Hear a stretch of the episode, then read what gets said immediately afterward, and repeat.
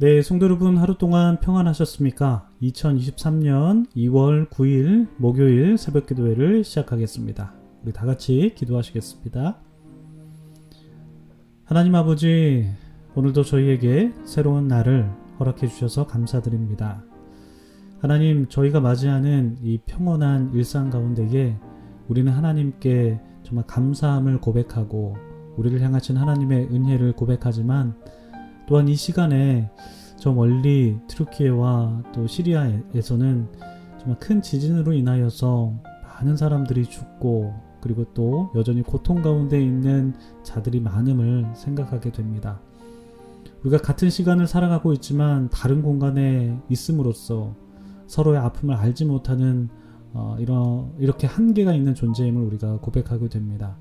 하나님 이 땅 가운데에 약한 자를 위해서 오신 예수 그리스도께서 오늘도 고통받고 있는 자들 가운데 함께하여 주시어서 그들의 고통에 동참하여 주시고 또한 그들의 어려움 가운데에 주님께서 여러 기적을 행하셨던 것처럼 정말 그들 가운데에도 기적을 베풀어 주심으로써 하나님의 나라가 이 땅 가운데에도 임할 수 있음을 하나님 그들로 하여금 보게 하여 주시고 속히 어, 구조 작업이 잘 이루어질 수 있도록 도와주시고 하나님의 도움의 손길 그리고 여러 사람들의 어, 그런 돕는 협력의 손길들이 어, 있음으로써 하나님 그것이 속히 회복될 수 있도록 도와주시옵소서.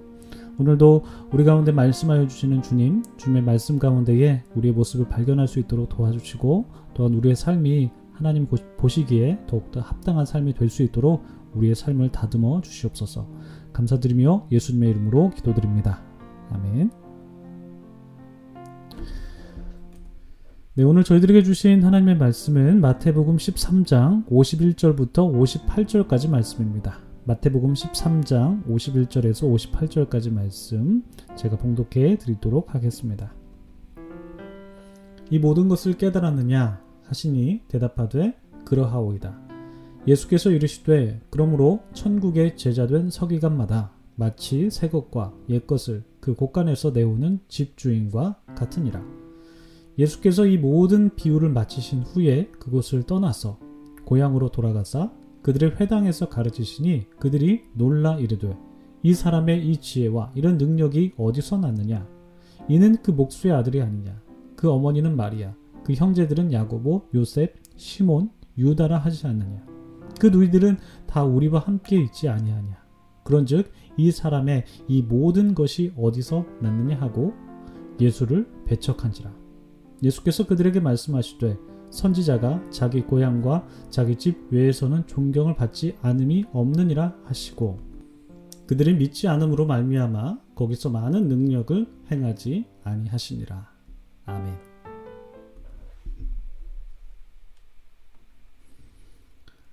네, 참 좋으신 우리 주님의 크신 은총이 우리 토론토 한예장로교회 모든 분들에게 오늘도 함께 하시기를 주님의 이름으로 축복합니다. 우리는 지난 시간 통해서 마태복음 13장에 나온 천국 비유에 대한 말씀을 나누었죠. 씨 뿌리는 비유와 겨자씨 비유, 누룩 비유, 그리고 가라지 비유, 그리고 어제 세 가지 비유까지 해서 총 일곱 가지 천국 비유의 말씀을 나누었습니다. 어제 13장에 나온 천국 비유의 마지막 말씀을 통해서 신 목사님께서도 권면 하셨듯이 여러분 안에서 천국을 발견하시길 바라고요. 또 우리가 영원히 도달하게 될 그 천국을 소망하시면서 그 천국을 이 땅에서도 살아내시는 복된 분들 다 되시기를 소망합니다. 오늘 본문에서는 예수님께서 제자들에게 이 모든 것을 깨달았느냐라고 질문하시면서 시작하시죠. 어, 예수님께서 전해주신 이 천국 복음에 관한 말씀을 제자들이 다 깨달았는지 이제 예수님께서 제자들에게 이제 물어보시는 말씀입니다. 제자들은 대답하죠. 네, 예수님께서 알려주신 그 말씀 잘 깨달았습니다. 라고 대답을 했습니다. 예수님께서 말씀해 주신 내용을 잘 이해했다라는 제자들의 반응인데, 이제 그러자 예수님께서 말씀하시죠. 천국의 제자된 서기관마다 마치 새 것과 옛 것을 그 곳간에서 내오는 집 주인과 같다라는 말씀을 해주십니다. 어, 천국의 제자된 서기관이라는 말이 어, 참 생소한 표현인 것 같은데 이 우리가 생각하기를 이 서기관이라고 하면 바리새인들과 함께 예수님을 대적한 자들이라는 그런 이미지가 강해서 사실 우리들에게 있어서 이 서기관에 대한 이미지는 좀 부정적인데요. 그러나 이 서기관은 하나님의 율법을 잘 해석하는 훈련을 받은 학자이자 이제 교사라는 것이 이제 기본적인 어, 이 서기관의 어떤 이미지입니다. 그리고 이제 집회서라는 그 지혜, 지혜 문헌에 따르면 서기관은 어떤 비유들의 미묘한 점을 간파하고 또한 모호한 점들에 대해서 정통한 사람들이라는 의미로 쓰입니다. 그래서 예수님께서 제자들에게 이 천국의 제자된 서기관이라고 말씀을 해주신 것은 예수님께서 말씀해주신 그 비유로 감추어져 있는 천국에 대한 비밀들을 이제 제자들이 잘 깨달았기 때문에 이제 그들에게 어, 너희들이 어, 천국의 제자된 서기관이다 이렇게 말씀을 해 주신 거죠. 왜냐하면 서기관들이 바로 비유들 그리고 모호한 점들에 대해서 잘 간파하고 그것을 잘 깨닫는 사람들이기 때문입니다. 그리고 이어서 말씀하시기를 너희는 새 것과 옛 것을 그 곳간에서 내오는 집주인과 같다 이렇게 말씀을 해주셨는데 여기에서의 새 것이 무엇일까요? 그리고 옛 것은 무엇일까요? 새 것은 바로 예수님의 말씀이 될 것이고 옛 것은 구약의 말씀들을 의미한다라고 많은 학자들은 그렇게 해석을 합니다. 어, 이새 것과 옛 것을 그 곳간에서 그러니까 한 곳간에서 내온다라는 것은 이 새 것과 옛 것이 분리되어 있다라는 의미가 아니라 이 새 것과 옛 것이 함께 공존한다는 것이고 이 옛 것은 새로운 것으로 새롭게 해석된다라는 의미가 담겨 있기도 합니다. 그러니까 예수님께서 율법의 말씀을 폐하러 온 것이 아니라 온전하게 하시기 위해서 오셨다라는 그런 말씀을 해주셨는데 그 말씀처럼 예수님의 천국 복음이 바로 구약의 말씀을 새롭게 이해하고 온전하게 하시기 위해서 예수님께서 그런 말씀을 전하셨다라고 우리가 볼 수 있죠. 그리고 이렇게 온전한 말씀을 전하는 사람이 바로 천국의 제자된 서기관이다라는 것 우리가 알 수 있고 이런 제자들은 이제 새 것과 어, 묵은 곡식을 적절하게 활용하는 지혜로운 집주인처럼 지혜로운 자들이 되어야 된다라는 것을 말씀해 주시기도 합니다.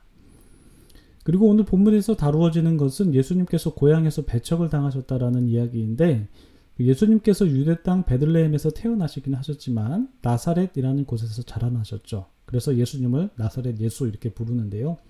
나사렛은 갈릴리 남부 지방에 위치한 작은 성읍인데 어, 이 성읍이 얼마나 좀 천대받는 곳이었냐면 그 빌립의 전도를 받은 나다나엘이 어, 나사렛에서 무슨 선한 것이 나타날 수 있냐. 그러니까 빌립이 이제 예수님이라는 존재를 깨닫고 나서 이제 나다나엘에게 예수님을 전할 때 나사렛에서 무슨 선한 것 나타날 수 있냐라고 조롱할 정도로 나사렛은 별 볼 일 없는 동네로 좀 취급을 받았던 것을 알 수 있습니다. 예수님께서 이제 바로 그곳 나사렛에 있는 회당으로 가셔서 사람들에게 하나님의 말씀을 전하셨는데 그 회당에 모인 사람들이 예수님의 말씀을 듣고 다 놀랐다라고 기록을 하고 있죠. 어, 그 말씀을 듣고 이 사람에게 어떻게 이렇게 지혜 있는 말씀이 있을 수가 있냐 라며 깜짝 놀란 것입니다. 그리고 말합니다. 이 사람은 목수의 아들 아니냐? 그 어머니는 마리아이지 않느냐? 그 형제들은 야고보이고 요셉이고 시몬이고 유다이지 않느냐?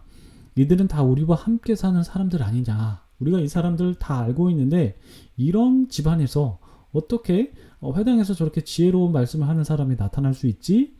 어, 이런 말씀을 전할 만한 위인이 그 주변에서는 나오지 못할 텐데 어떻게 이런 말씀 전할 수 있지? 라면서 깜짝 놀라는 것이죠.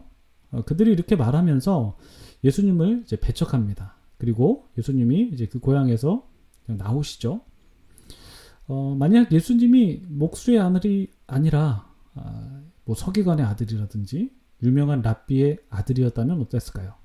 사람들이 예수님을 쫓아냈을까요? 어, 도리어 예수님을 모르겠습니다. 회당장으로 모시려고 하지 않았을까라는 생각도 해봅니다. 어, 사람들의 눈은 이 목수의 아들을 이렇게 회당에서 지혜로운 말씀을 가르치는 것 이게 가능해? 받아들일 수 없었다는 것이죠. 모름지기 목수라면 공사 현장에 나가서 집을 짓거나 공방에서 가구를 만들어서 그곳에서 인정을 받아야 되는데 회당에서 하나님의 말씀을 전하는 것이 어울리지 않다라고 여긴 것으로 보입니다. 게다가 랍비들보다 더 지혜롭게 말씀을 전하니까 거기에 있는 사람들로서는 그 사실을 받아들일 수 없던 것이죠. 참 아이러니합니다. 사람들은 예수님의 말씀이 지혜롭다라고 여기면서 동시에 예수님의 신분을 보면서 예수님을 고향에서 배척해 버리는 것입니다. 예수님의 회당에서 말씀을 전할 자격이 없다라고 판단을 한 것이겠죠. 어, 저는 이 본문을 보면서 세례자 요한이 강가에서 세례를 베풀었을 때 유대인들이 요한에게 나타나서 했던 말이 생각납니다. 그러니까 많은 사람들이 요한에게 세례 받으면서 자복하고 회개하고 그랬음에도 불구하고 유대인들은 어, 요한 곁에 서가지고 이런 말하죠. 당신에게 이런 일을 할 자격이 있는가? 이렇게 말을 했습니다. 그러니까 그들은 요한의 행위와 많은 사람들이 요한으로 인해서 회개의 역사를 경험하는 것을 보면서도 요한 당신 당신이 세례 베풀 자격이 있어 이렇게 말을 한다라는 것이죠. 그러니까 예수님도 비슷한 일을 겪은 것입니다. 예수님은 목수의 아들이지 그 회당에서 말씀을 전한 사람이 아니라는 겁니다. 그런 자격이 당신에게는 없다라는 것이죠. 예수님의 지혜로운 말씀에 입이 떡 벌어졌음에도 불구하고 그 말씀이 참 기가 막히네 라고 말을 하면서도 예수님의 신분과 배경 때문에 예수님은 회당에 설 자격이 없다라는 것이 이제 그들의 말이었습니다. 그래서 예수님을 배척하는 것이죠. 요즘에 한국에서 그 방영하는 드라마 중에 일타 스캔들이라는 드라마가 있는데 이 드라마를 보면은 어떤 한 공부 잘하는 여학생이 어, 좀 우월하게 공부를 잘하는데요. 그런데 이 학생이 이제 반찬집 딸내미라는 그런 이유로 어떤 그 공부 잘하는 사람들만 모여 있는 그 특수반에서 배제당하는 소외당하는 그런 일화가 드라마에서 한편으로 이렇게 나옵니다. 어, 비슷한 거죠. 어, 우리와 함께 그러니까 아빠가 변호사이고 아빠가 의사인 어, 그런 자녀들이 모여 있는 그런 곳에서 반찬집 딸내미가 함께 공부할 수 없다. 그럴 만한 자격이 없다 라는 것입니다. 여러분, 어, 예수님을 배척한 고향 사람들, 그리고 또 세례자 요한에게 당신이 무슨 자격으로 세례를 베푸, 베푸냐고 말했던 유대인들, 그리고 한 드라마를 통해서 어떤 사람의 배경을 보면서 배제하는 그런 모습들을 보면서 여러분 어떤 생각이 드십니까? 예나 지금이나 사람들은 참 자격을 많이 따진다. 배경을 많이 본다. 라는 생각 하지 않으십니까? 물론 사람이 살아온 배경이나 그리고 사회에서 어느 정도 지위를 행사할 수 있는 자격을 갖추는 게 중요하죠. 그렇지만 오늘 말씀을 보면서 좀 생각해 볼 부분은 우리가 사람을 볼 때 그 사람의 어떤 말이나 행동이나 그 사람의 어떤 됨됨이를 보는 것보다 그 사람의 배경을 보고 그 사람의 어떤 자격 여부를 따지고 그 사람의 어떤 뭐 집안 내력을 보고 그 사람의 여러 가지 조건들을 바라보면서 그런 어떤 조건에 부합한다면 내가 세워놓은, 어, 세워놓은 어떤 어떤 기준이 있는데 그 기준에 부합하다면 지나치게 포용적인 자세를 취하거나 반대로 또 그 조건에 부합하지 않는다면 지나치게 배제하는 그런 자세를 취하는 것이 어떤 그런 마음이 은근히 있진 않은지 한번 우리의 마음들을 한번 되돌아보게 하는 그런 부분이지 않나 싶습니다. 뭐 반복해서 말씀드리지만 사람의 배경과 환경이 그 사람의 됨됨이를 만들어가는데 어떤 중요한 요소가 되는 것 맞습니다. 그렇지만 그러한 배경과 조건들이 사람을 대하는 어떤 척도가 되고 그것이 어떤 기준이 된다면 어, 정말 좀 슬픈 일일 것 같다라는 생각을 해봅니다. 예수님의 말씀을 듣고도 단지 예수님의 출신 성분 보고 예수님의 가정 배경 보면서 예수님을 쫓아냈던 사람들의 모습 속에서 어떤 인간의 모진 모습들 이런 모습들 발견하게 되는 것 같습니다. 예수님께서 선지자가 자기 고향과 자기 집 외에서 존경을 받지 않음이 없다라고 말씀하셨는데 이 말씀은 자기 고향과 자기 집에서 배척을 받게 되어 있다라는 어떤 예수님의 숙명적인 존재를 발견하게 되면서도 우리는 우리의 삶 속에서 과연 우리는 사람을 대할 때 어떤 기준으로 사람을 보고 있는지 반성하게 되는 어, 대목이지 않나라는 생각을 해봅니다. 바라기는 오늘 말씀을 통해서 사람을 바라보는 우리의 시선과 우리의 태도가 예수님께서 보시기에 좀 합당한 어, 시선이고 또 태도가 어, 되어야 된다라는 것을 생각을 해봅니다. 오늘 말씀을 여러분 다시 한 번 더 어, 생각해 보시고 묵상해 보시면서 말씀 놓고 계속해서 기도하시기를 바라고요. 그리고 또 우리가 지금 고통받고 있는 튀르키예와 그리고 시리아를 위해서 함께 기도하는 시간 갖도록 하겠습니다. 기도하겠습니다.